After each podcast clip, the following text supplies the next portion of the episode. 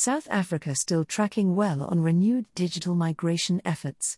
South Africa is firmly on the path to digital migration, said Communications and Digital Technologies Minister Khumbudzo Ntshavheni during a monthly update on the country's long delayed transition from analog broadcasting to digital terrestrial television under the Broadcasting Digital Migration Program. The department has completed the analog switch off, ASO, in the Free State with zero transmission blackouts recorded, while the last site in the Northern Cape is on schedule for switch off by November 26. The analog signals in the northwest will be switched off in line with the targets of the first week of December, she added. Sentech has switched off all 84 MultiChoice analog transmission sites, 113 out of 288 SABC analog transmission sites and 4 of the 95 ETV analog transmission sites.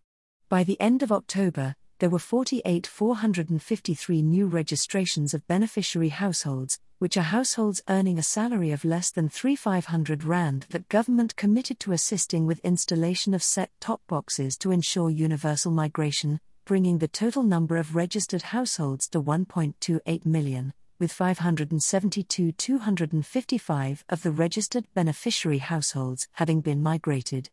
Over 30,000 new registrations have been recorded so far in November.